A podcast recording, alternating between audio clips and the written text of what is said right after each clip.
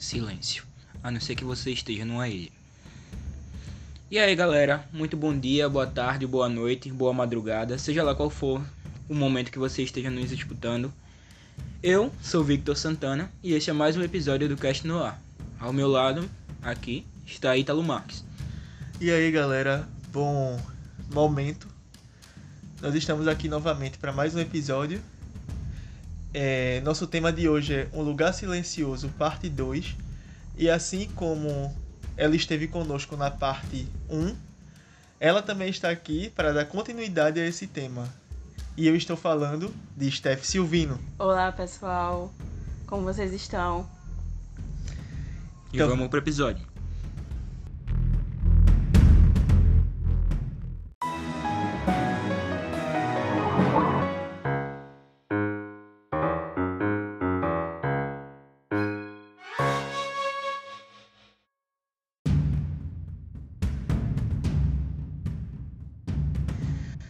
Então, depois de alguns meses de espera e de atraso do lançamento desse filme, nós estamos aqui, ainda em meio à pandemia, mas atualizados sobre o que aconteceu com a família Abbott. É, um Lugar Silencioso, parte 2, estava planejado para chegar aos cinemas no início do ano passado, mas foi mais um dos lançamentos que acabou Sendo adiado. Exatamente. E acabou sendo lançado agora, dia 10 de junho de 2021. É, desde os trailers a gente já tinha assim, um vislumbre do que, é que a gente ia ter nessa nova parte da história, incluindo uma, umas cenas em que mostrasse como aconteceu a invasão lá das criaturas na Terra, o que subiu o hype do filme, porque todo mundo quer saber o que de fato aconteceu para tudo aquilo Eu, ali inclusive. é, ter segmento. Então o filme começa num jogo de beisebol. A família Abbott foi lá assistir a, o filho do meio deles jogar, Marcos, no caso. E a gente tem assim um vislumbre de como eles eram antes de tudo aquilo acontecer.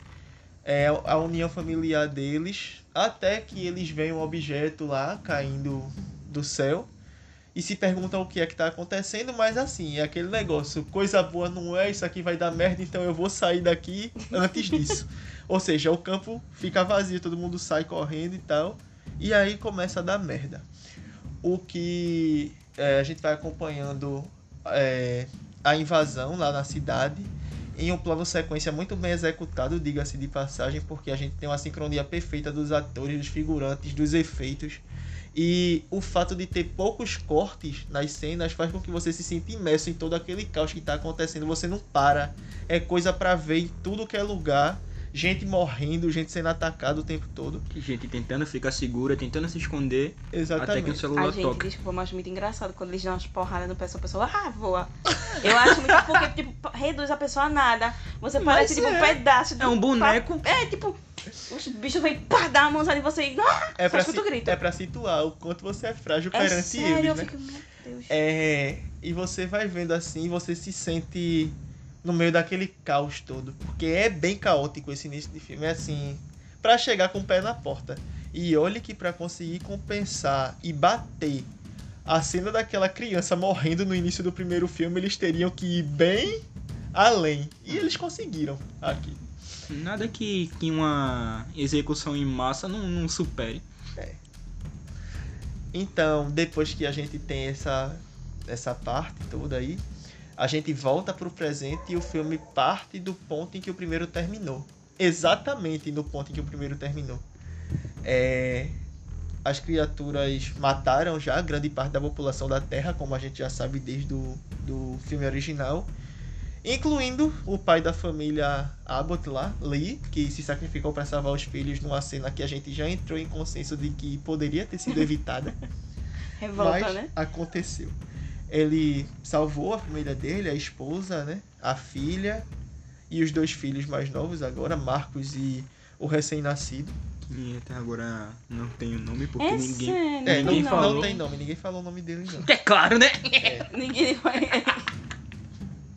Ninguém fala nada. Amigo, ele não vai ser nem registrado, né? Porque não tem Pois nem como, é. não tem nem como. Enfim, Bichinho. é, nesse ponto o Regan já tinha descoberto que as criaturas eram vulneráveis ao som de alta frequência e inventou lá um modo de transmitir o ruído do implante coclear dela é, através do microfone para permitir que Evelyn atirasse nos monstros quando eles abrissem lá aquela carapaça. Quando eles estivessem vulneráveis. É. Aí a gente já sabe que a, a fazenda lá foi toda destruída no ataque do final do primeiro filme, né? Teve coisa que pegou fogo, explodiu, inundou. Foi um, um caos generalizado. Então não tem mais como eles permanecerem lá. Eles então entram em consenso de partir em busca de uma comunidade de sobreviventes em algum outro lugar. Para isso, eles levam um amplificador de guitarra portátil, um microfone Em um mapa que Regan de, é, vê lá que o pai dela tava marcando. marcando, né? Aí tudo isso pra eles usarem como recurso pra afastar as criaturas, né?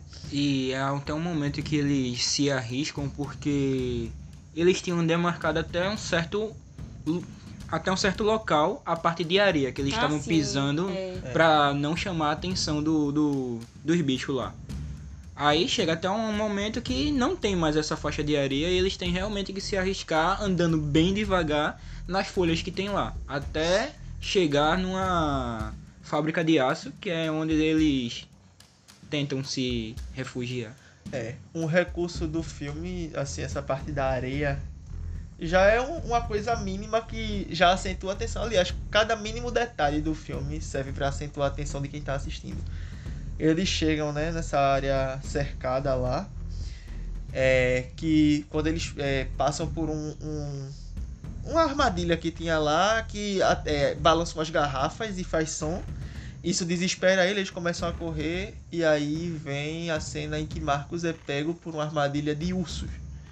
Que causa uma Aquilo- agonia muito aquilo é grande. Terrível pra quem tá vendo. É, Gente, desesperador. Gente, ele prende a perna lá, o fica grito, uma coisa bem tensa, ele gritando da de mãe, agonia. É, gente. é horrível. E o bebê começando a chorar É, junto também. E quando É. você percebe que, que o primo do Demogorgon lá tá se aproximando, é desesperador. Agoniante. E os gritos dele é o que atrai a criatura, É. né? Não é nem o- o- as garrafas de vidro que balançaram antes. Tinha dado tudo certo com aquilo ali, aí depois ele se feriu e começou Eu a achei gritar. que a merda já tava feita ali. Na que- garrafa. eu disse, vai, vai tomar uma agora. Agora, beleza, tem a parte que eles estão passando pelo cercado lá. Sim. A mãe tá indo na frente e tomando cuidado pra, com as coisas que tá vendo. Por que ela não olha pro chão, gente? Pra passar aquele fio lá. Roteiro. Olha, olha onde tá pisando. Cara, o pai morreu porque deixou de jogar uma ferramenta pra longe. Justamente, é outro erro. roteiro. Tem que ter. É, apesar de toda essa agonia, é, Regan liga lá o amplificador de guitarra, bota o, o implante no microfone, causa lá a frequência e Evelyn mata a criatura. Nisso eles estavam sendo observados.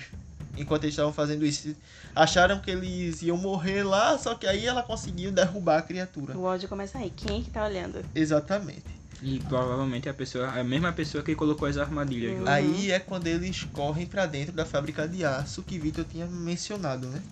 E quando eles entram lá, eles são salvos por Emmett, que é um personagem que a gente já foi apresentado a ele no início do filme lá, quando tava mostrando antes da invasão, O jogo de beisebol. que ele é amigo de Lee. Era amigo de Lee. Não tão amigo. É. Depois da. Era um Quando a conhecido. gente sabe que ele meio que tinha consciência de que É. eles estavam por ali. Aham. É, é, tem lá uma interação dele É. com a família antes, ou seja, eles já se conheciam. É, apesar de tudo, ele ainda reluta um pouquinho em ajudar, mas acaba botando todo mundo lá dentro do bunker onde ele se esconde no subterrâneo da fábrica de aço. Porque tinha um. Uma, um monstro lá, um, um bicho lá que tava em cima da, da. Tava na parte de cima da fábrica. E eles precisavam fugir dele.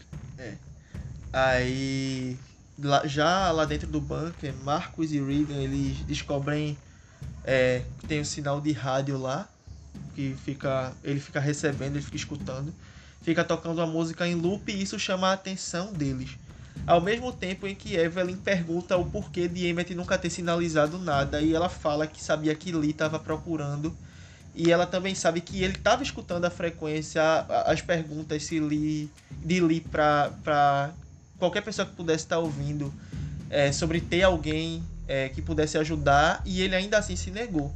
E aí ele conta que ele passou por um momento muito difícil, porque a família dele toda morreu por causa dessas criaturas, incluindo os filhos e a esposa dele lá. E ele se tornou uma pessoa amargurada e individualista, digamos assim. Ele tava ali vivendo de qualquer jeito, Mas me Ele não lembra- tava vivendo, ele tava. sobrevivendo. E eles também questionam né, o porquê de Emmett ter ficado calado é, por tanto tempo, quando ele sabia que Lee estava ali no rádio perguntando se tinha alguém, se alguém podia ouvir, se alguém podia ajudar, e ele simplesmente se omitiu, não falou nada, não deu resposta, não foi ajudar eles lá na fazenda. E ele fala lá, conta como foi que a vida dele ficou depois de todo aquele ataque e a família dele toda que ele perdeu. Todos estão mortos agora. E ele tá praticamente sobrevivendo, sem muita expectativa de nada e tá ali só por estar mesmo.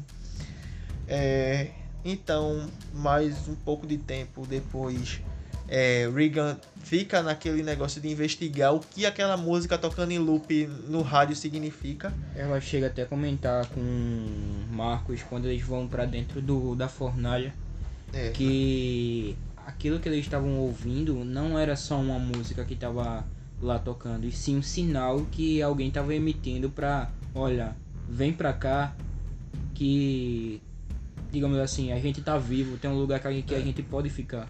E a música que toca é Beyond the Sea, que traduzido do inglês é Além do Mar, ou seja, a frequência tá vindo de uma ilha. E é para onde eles têm que ir. É, então Regan decide seguir nessa jornada né, e, e procurar por eles sozinha. Que inclusive vamos combinar, né? Essa mulher tem algum problema com fugir, porque ela fugiu no primeiro filme e fugiu no segundo. E a gente sabe que ela ia morrer, Minha porque gente se não dá certo, porque É. ela a gente sabe que ela não pode ela é ouvir, né? surda, gente, não tem Então- como.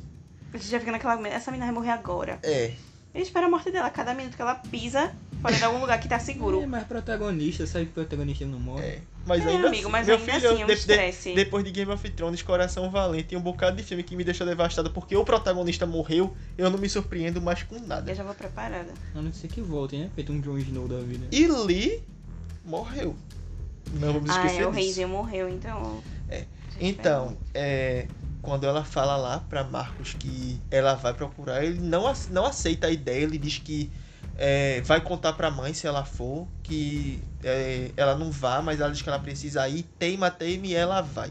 E Marcos tá lascado, né? É. Com. Vai lá. Incluindo, inclusive, é uma coisa que a gente também pode observar aqui, pelo fato deles estarem escondidos no bunker e dentro da fornalha que meio que isola o lugar acusticamente, a gente tem mais diálogo falado nesse filme do que teve no primeiro. Eles conversam bem mais. Por causa da, da quantidade de concreto que É. tem na parte de cima. É, tem um metro de concreto acima deles, então isso abafa um pouco o som. O que não significa que eles ainda não tenham que tomar certas precauções, como falar numa, numa, num volume mediano, não pode falar muito alto. E também manter o bebê dentro de uma caixa com oxigênio por onde ele respira para meio que a caixa abafar o choro dele quando ele chorar. Que é uma coisa importante mais pra frente também, esse, essa questão do oxigênio do menino. Voltando pra Regan, temos é, o plano dela, que consiste em ir até essa ilha onde eles estão transmitindo a música e colocar o aparelho auditivo dela lá para transmitir a frequência do microfone para todo mundo poder usar contra as criaturas.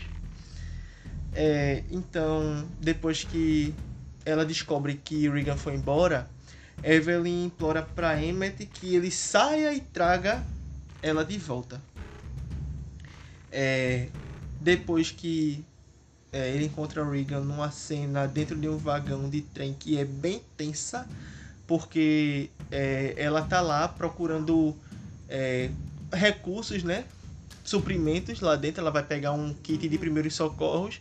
E quando ela pega, meio que ela cai lá sentada. E por ela ser surda, ela não escuta que tem uma criatura bem Dentro. atrás dela dentro do vagão. Nossa. E a gente vê isso na cena, fica desesperada e ela tá lá, Ele muito perto. Uhum. Tipo, muito perto dela. se aproximando e ela meio E que. ela de costas ainda, né? Aí eu fiquei. E quando ela vê, Tá. tem todo aquele, aquele desespero que ela tenta botar o, o, o, fiozinho, né? O É, negócio, bot- cabo. não, ela tenta colocar o implante coclear Ah, no sim, microfone juntar. pra atirar nele, só que ela não consegue fazer as duas coisas ao mesmo tempo e ela fica lá se complicando toda. Até que Emmett chega no momento Deus Ex Machina do, do filme lá e salva a vida dela.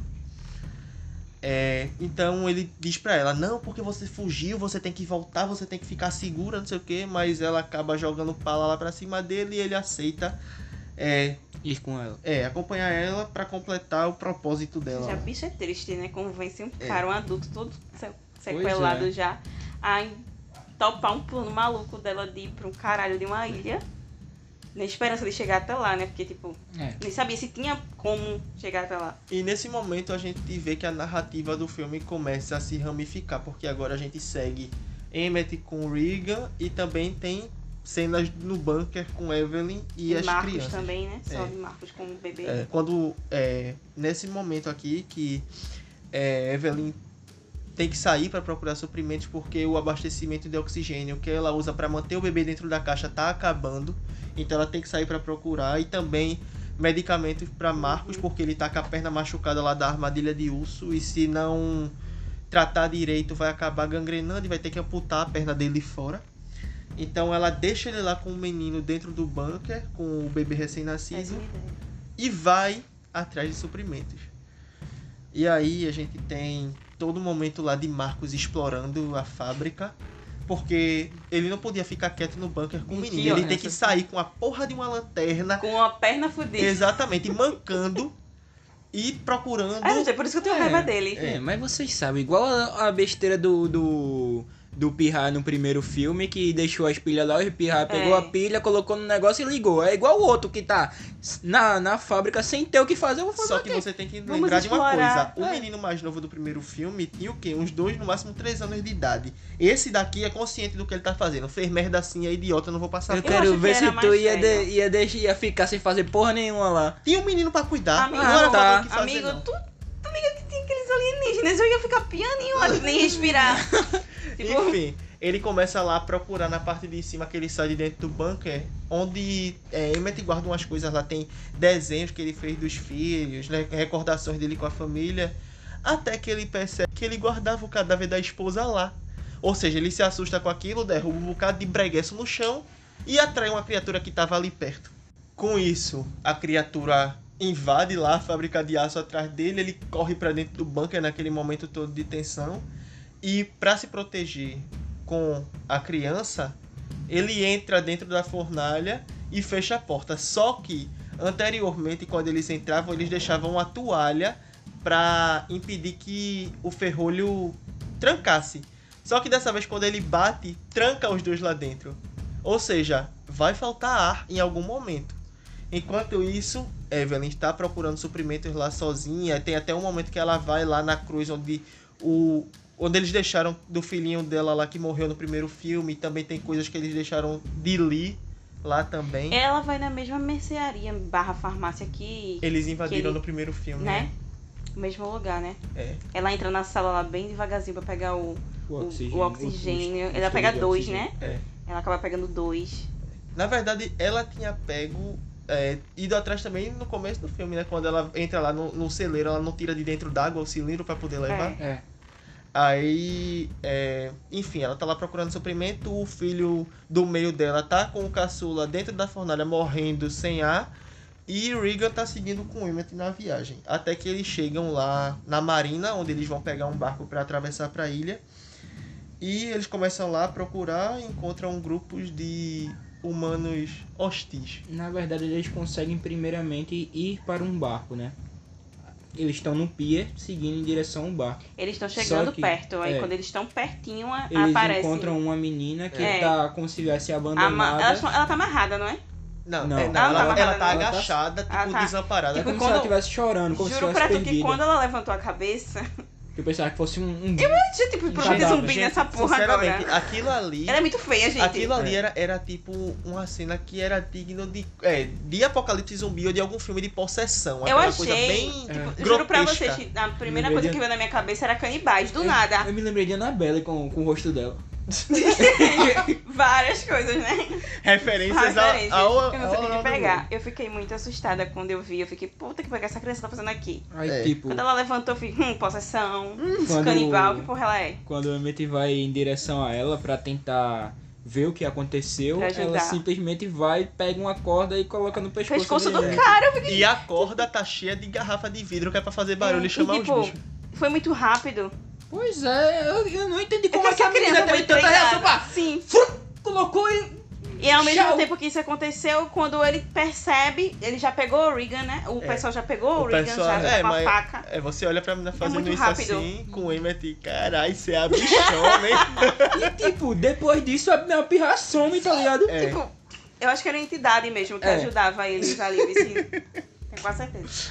Enfim, ela teve lá os 5 minutos de fama dela, que não chegou nem a ser 5 minutos, participou do filme. Mas foi uma lenda. Enfim, ela estava lá, Emmett estava cheio de coisa pendurada nele, qualquer movimento dele faria mais barulho. As pessoas pegaram o Regan, queriam levar embora. Aí quando o pessoal tá lá levando o Regan pra algum outro lugar, e Emmett sinaliza pra ela, que é até uma cena que a gente vê no, no- nas cenas iniciais do, do, do filme, que é quando ele tá conversando com Regan, perguntando a ela como é mergulhar. Aí ela sinaliza pra ele, né, mostra como é. E nesse momento do filme, ele faz o mesmo sinal pra ela, pra ela mergulhar na água, pra que ele possa acabar com o pessoal lá. Então, ele se levanta, faz o barulho que nas cordas que ele estava preso e o monstro aparece pra matar o resto do pessoal que estava observando ele lá e mantendo ele refém, digamos assim. Ele o cara que estava segurando o Wigan parte pra cima dele então, pra poder acalmar, parar, evitar que ele faça o barulho. E Emmett simplesmente consegue amarrar ele com a corda que estava no pescoço e esfaqueia a perna dele para que ele grite e o monstro venha para cima dele. Nesse momento, a criatura pula lá sobre o cara que tá amarrado. Os dois caem na água. As, é, as criaturas não nadam, então morrem os dois. É, Emmett é, bota o implante coclear de Regan na boca e mergulha para não perder. E quando ele tá lá dentro d'água, ela passa num barco a motor que ela pegou, coloca, puxa ele para dentro do barco e eles seguem para a ilha aonde ela queria chegar. Nisso, esse ataque no, no pier foi realizado por duas criaturas. Uma morreu quando atacou o homem e outra ficou lá em um dos barcos em cima, porque tipo, tava evitando a água. Que não nada, né? Então ficou lá em cima. Regan segue com Emmett para o destino e quando eles chegam lá do outro lado, é, eles descobrem que tem uma comunidade lá vivendo uma existência normal, sem medo do som, sem Num- ficar com em um silêncio. churrasquinho. Exatamente. Uma comunidade, Crianças gritando, correndo de todo lugar. uma comunidade comum, porque tá Eles segura pela água, né? isso, Eles podem fazer isso. Segura. Privilegiados. E quando eles chegam lá, que contam tudo que eles passaram para chegar, então eles conhecem o líder dessa comunidade. E ele conta pra, pra Emmett que é, quando o governo descobriu que as criaturas não sabiam nadar, a Guarda Nacional transferiu o máximo de pessoas possível para as ilhas. Só que aí, com essa possível chance de escapar daquela realidade desgraçada, eles começaram a lutar para ver quem é que ia embarcar, para ver quem é que ia escapar, e isso acabou por atrair as criaturas e eles destruíram quase todos os barcos, com exceção de dois, que foram os dois que conseguiram chegar lá do outro lado. De volta à fornalha do Booker, que Marcos está lá dividindo o oxigênio com o bebê, porque como a fornalha tem a vedação para evitar que os gases de lá saiam, ele precisa que dividir o oxigênio com o bebê para poder sobreviver de lá, né? Para sair de lá bem. Só que como é que ele vai sair de lá se está vedado? E devido a isso, Marcos acaba deixando a máscara com oxigênio para o bebê e acaba desmaiando. Enquanto Marcos está desacordado dentro da fornalha depois de ter cedido o o resto do oxigênio pro bebê, Evelyn volta e assim que ela chega no, no na fábrica, né? De aço. É de aço? Yes. Isso. De aço, aí ela percebe que tem uma criatura lá. E aí ela precisa voltar para o bunker ela começa a, a meio que bolar uma estratégia para conseguir escapar ilesa daquele, daquela criatura. E aí, para conseguir despistar a criatura, ela posiciona um cilindro de oxigênio, um dos, um dos que ela conseguiu pegar dois. Ela posiciona um, dos cilindros e atrai a criatura para perto. E depois disso ela tira. E isso faz com que o tubo, o tubo de, É, de oxigênio uma- cause combustão uma, e uma combustão e ele pega fogo. Mas como ele é uma criatura do demo, e aquilo ali não é de Deus, caiu do céu, mas não é de Deus, é, ele não não Morre. como não morre, né? Não ele, ele tem nenhum. resistência ao fogo também, como se não bastasse todas as outras coisas. Pois é. Aí ele, ela percebe isso e ela se posiciona embaixo de um meio que um dispositivo que ele é ativado, pela fumaça. pela fumaça. Ela se posiciona lá embaixo e de repente começa a cair água. Aí ele se distrai, a criatura se distrai com os pingos de água que, que vão caindo. E nesse momento, Evelyn aproveita para voltar pro bunker. Então a gente volta pra ilha quando o Emmett e Regan foram acolhidos por toda aquela comunidade que estava vivendo lá bem good vibes. É, E eles estão lá tendo um momento assim de descontração, porque eles, com- eles vivem como se fosse uma grande família lá, né? Tudo é compartilhado, as refeições e tal. Eles estão num tipo de piquenique. Quando o Emmett escuta uma uns barulhos estranhos vindo assim da, do- da praia. Aí Emmett vai se aproximando lá da praia, seguindo o som. E quando ele chega lá, ele vê que um dos barcos que estavam lá na marina tá lá na praia da ilha. Todo arranhado, porque é arranhos das criaturas. E uma das criaturas estava em cima do barco e foi levada para a ilha pela maré. Não me pergunte como, não me pergunte a lógica disso, porque nenhum de nós três entendeu. O universo não Roteiro. estava a favor. Exatamente. Das pessoas. É. Exatamente. Conveniência de roteiro. Então, a criatura pinta a miserinha lá na, na comunidade e sai matando todo mundo. Entra todo mundo em desespero porque tá sendo atacado. O chefe lá da comunidade pega Regan e Marcos, bota duas crianças que tem lá dentro de um armário na casa, o filho dele O filho e dele outra criança. É, pede pra fazer silêncio e eles seguem pra fora da comunidade pra no a carro, rádio. No carro, atraindo o, o, o, A A criatura. pra o longe. carro do, do ruído do Uhum. carro, né? Até então ela já tinha massacrado quase todo mundo lá do, do lugar. Aí eles chegam lá na rádio, conseguem entrar, só que em mais um momento de burrice a lá Lee Abbott, é, o líder lá da comunidade fica conversando com, com o Emmett sem prestar atenção no que tá vindo por trás. A porta do- do- da rádio lá tá entreaberta, a criatura simplesmente chega, puxa ele e pronto. Tchau pro louro pro homem. Morreu. É, Emmett e Regan entram lá na rádio e a criatura continua seguindo eles. Então tem todo um momento de tensão que eles têm que se esconder lá dentro porque a criatura tá chegando perto, aquela coisa toda de silêncio. O pico de tensão no ápice, porque a gente tá no clímax do filme. E além disso, nessa tensão que eles estão lá na ilha, também tem a tensão do, do Booker. Porque o monstro consegue descer, aonde Evelyn. Evelyn, Marcos e o bebê estão se escondendo. Evelyn consegue abrir a escotilha da fornalha e assim o ar entra novamente, o oxigênio. Só que ela encontra Marcos desmaiado lá e consegue acordar ele e tal, que é exatamente no momento que o, o, o monstro chega lá. Ela fecha a escotilha novamente com um pano dessa vez para poder evitar que ela trave novamente. E ela começa a dar oxigênio para Marcos.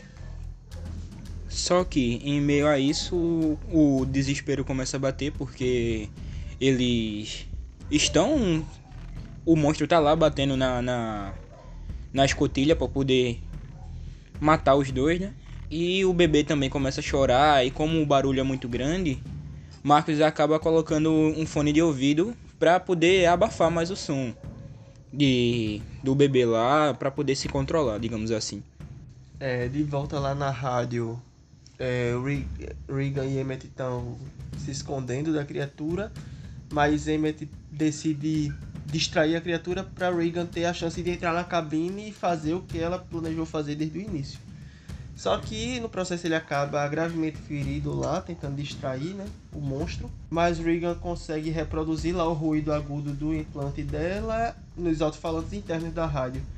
E isso meio que enfraquece a criatura e ela pega e esfaqueia o monstro com uma vara. E além disso, quando ela coloca no, no alto-falante na, na central de rádio, esse som é transmitido por todos os lugares, basicamente. Que é Marcos escuta através do fone de ouvido que ele colocou e identifica que aquele som que ele está ouvindo é o mesmo que Wigan faz com que os monstros se afastem, digamos assim. Isso. Aí ele consegue transmitir esse som do fone para o amplificador que está dentro da, da escotilha lá, dentro do, da fornalha, e abre o a escotilha indo em direção ao, ao monstro, porque quando ele abre, o som já está sendo reproduzido e vai afastando o monstro. Ele pega a arma que Evelyn estava no momento que ela tentou fazer o um incêndio lá no, no monstro.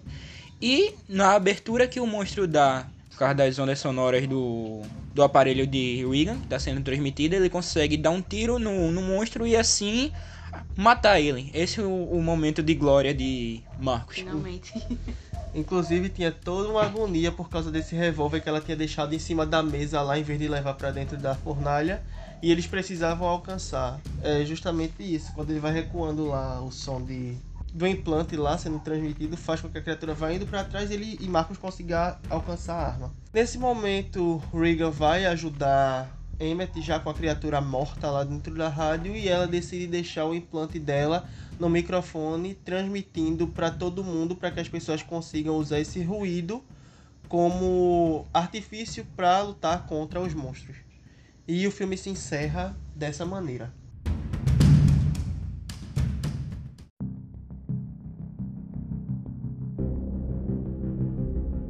Então, mais uma vez a gente pode parabenizar John Krasinski pelo trabalho dele.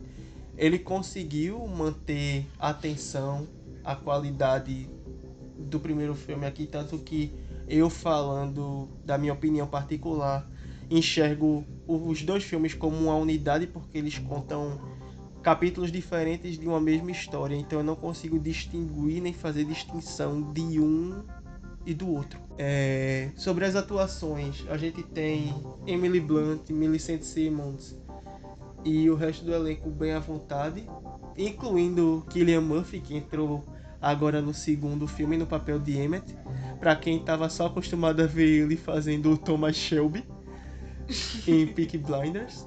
É, ele voltou pra. Ele veio pra esse filme pra meio que ocupar o lugar de figura paterna que John Krasinski deixou em aberto depois de ter morrido lá no primeiro filme. Ele tá um pouco diferente do, do carinha lá do. De Peak Blinders? Eu não sei falar o nome dessa série, não. É, Peaky tá Blinders. diferente porque, tipo, ele deixou a barba crescer, É, o cabelo coisa de crescer abatido, Né? também. De ter sofrido pra caralho com a morte dos filhos, É. Tipo assim, na, no começo do filme ele tá muito mais parecido com Thomas Shelby, no caso. Só que com o cabelo um pouco maior, né? Depois de tudo, de tudo acontecido, é que ele deixa a barba crescer, o cabelo crescer um pouco mais também, em virtude dele ter perdido a família toda, né? Aí, como Tá ele diz- abatido. é, meio abatido, sem se importar com a aparência dele e vivendo do jeito que ele como vive. ninguém se importar com a aparência na realidade que eles estão vivendo. né? Agora, uma parte que eu tava reparando quando eu tava assistindo o filme é que todo mundo da família tem um.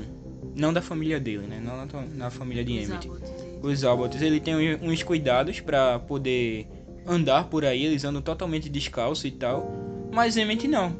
Ele tá sempre de bota, de sapato, ele tá andando normalmente com. Mas eu acho que ele não tinha tanta consciência. Ou talvez seja pra a isso. traçar um paralelo de como a família quer sobreviver e como ele já abdicou e nem se importa mais. Mas então ele ele vai. esperando a morte mesmo. É. Não tinha mais nada pelo que lutar, né? Até Evelyn e os filhos aparecerem. É, ele não tinha um propósito, né? Eu ainda acho que vai pintar um climazinho no próximo filme. Ah, eu não quero não. Ela não pode trair o reizinho, favor, não. tem... Ele vai Peraí, ficar sozinho. com quem? Com Evelyn. Não, ele Ai, achei morre. que tu ia falar de, de Emmett com Regan. Eu já Não. Ah, peraí, véi. Tem que ter muito estômago. viu? Mas não, Apoio. eu não quero ele com Porque ele, assim. É, Aí, porque você quer ser o casalzinho.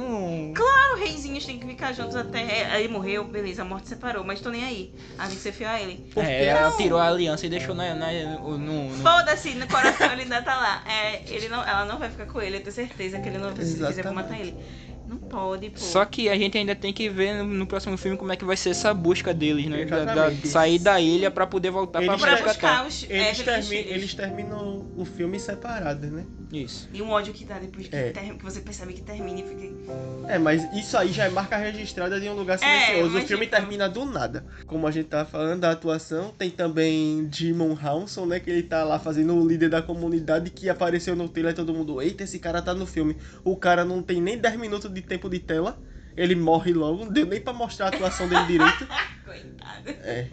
Minha gente, parem com esse negócio de matar o- o- os coadjuvantes assim, pô. Deixa o cara ter um tempinho pra brilhar. Eu achei que ele ia Coitado, dar uma puta força pra Emmett antes. É. O cara também. abre a porta do, do negócio Eu achei da que ele ia rádio. ser tipo mas- um, um cara fodão, que ele vai ter arma e tal. Eu achei até que ele veio que ia auxiliar Emmett, Emmett na busca, né? Pra pegar a Evelyn. Tan- Aham. Tanto que quando a gente vê o trailer lá, que as cenas não estão todas no contexto do filme, tem a cena lá que eles estão colocando as crianças dentro do closet, que no filme é durante o ataque lá à comunidade. E eu cheguei a pensar que é, Jimon Hanson estaria desde o início lá explicando da invasão, ele já estaria introduzido na história e que ele teria mais tempo de tela, mas não. Ele só aparece no terceiro ato lá pro final do filme já pra meio que dar um destino É, e foi é isso. Foi, fui iludido. Foi Aliás, tapeado! Baby do pica-pau. aliás, assim, todo mundo foi, né? Porque a gente pode observar que o hype do filme todo dia se deu quando mostrou aquela invasão. Então todo, então todo mundo achou que ia mostrar É. a real origem, mas tipo, não arranhou nem a superfície do que aquelas criaturas são. A gente continua no É, escuro. não sabe de onde vieram, É. por que vieram, o que aconteceu. A gente sabe que eles caíram e tacaram o terror. Puta, Eu ainda espero muito que digam que. Vai que aconteça alguma coisa feita é, Guerra do Amanhã. É, mas assim, né? Foi esperto pra. É, esperto John Krasinski fazer isso, porque aí talvez ele consiga mais pano pra manga para levar o filme a um outro nível quando chegar a terceira parte da história, é, mas... que ele planeja fazer lá a trilogia, previsto para ser lançada em 2000 e. 23. Deus Mas Deus, são uma trilogia, gente, por favor, porque não mais de, de três epi... mais de três filmes sobre a mesma coisa, por favor, parem Velozes e Furiosos. É. E... Ah, o, shade, o shade, né? Agora. É, Agora é, sim. Não não, viu? Agora sim. É, a gente tem que observar que ainda assim, beleza, ele vai fechar uma trilogia. Vamos ver se ele vai conseguir manter a qualidade que ele manteve do primeiro e do segundo nesse terceiro, né? É só Ai. fazer alguma coisa que o pessoal não espera. Cada, é, cada história, cada história nova, cada capítulo diferente, ele tem é, o perigo de fracassar. Mas assim, se ele conseguir manter a qualidade disso e ainda de, é, acrescentar novidades, feito ele fez aqui, porque assim, a gente manteve aquela tensão, manteve aquela realidade, mas a gente, de certa forma, ainda teve uma ampliação de mundo, a gente teve cenários novos, a gente teve é, mais interações, mais personagens, e isso meio que deu um novo frescor à história. Assim, eu acho que poderia tentar fazer basicamente a mesma coisa que James Gunn fez com o Esquadrão Suicida. Tentar colocar esse negócio dos, dos monstros chegando no, no, no planeta como se fosse culpa realmente de novo do, do governo. Ocultando isso pra não. Aí foram mexendo que não deveriam e acabaram É, atraindo as tanto é que né? desde que, que teve o primeiro e o segundo filme a gente não viu nenhuma presença do governo nem nada. Seria um ótimo plot twist se isso Um ódio acontecesse. da porra deles, É. né? Porque depois. A, a única menção que a gente tem é justamente isso, deles terem mandado o povo pras É, ilhas pra deles terem- refugiar. Mas, tipo, foi só isso. Foi a única medida de contenção, digamos assim. Sim, mas tipo, tipo, eles não têm tipo, aquela, aquele cuidado de dizer, minha gente, cautela. Porque quando você chega pra dizer, olha, porra, tá tendo uma- um ataque alienígena e vocês têm a única opção que é ir pra porra de uma ilha. A A- população vai ficar sim. louca e tipo, o individualismo cresce ali. Agora salva, sim, salva. quando a gente tá assistindo as primeiras cenas do, do filme, que Lee tá dentro do, de um supermercado, eles estão vendo a notícia no, no, na TV que o pessoal tá acontecendo, foi uma- alguma coisa que teve lá, que o dono da, da- do mercado tá dizendo que acha que foi uma explosão, mas ninguém sabe o que foi. É. Pode ter sido outra, outra, outro foco de alienígena que tenha ocorrido, ou alguma coisa que o governo tinha que Bum! Estourou É, e alguma- libertou eles. Alguma coisa aconteceu ali, porque pela lógica, aquilo que a gente vê caindo no início do filme não é suficiente pra proliferar todo o planeta pra exterminar todo mundo ao mesmo tempo do- da forma que aconteceu. Não faz Pois é. sentido. E assim, falando um pouco sobre um- uma coisa que me incomodou.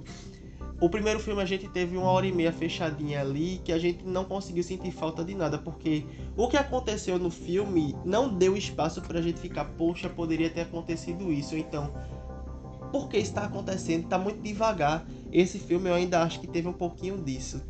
Por ter ramificado mais a narrativa, teve coisas que poderiam ser melhor trabalhadas, teve coisa que a gente achou que explorou demais e que não precisava tanto. Enfim, funcionou, mas ainda ficou deixando a desejar, entendeu? Uma coisa que, em comparação ao primeiro filme, não teve tanto, porque tava bem redondinho ali e não incomodou.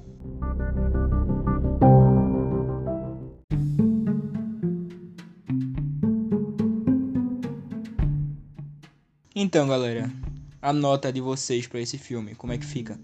Oito. Eu também dou 8, meio ponto a menos em relação ao primeiro. 6, porque a primeira eu dei 7, gostei mais do primeiro, 6 agora porque é isso. Carrasco. Você é do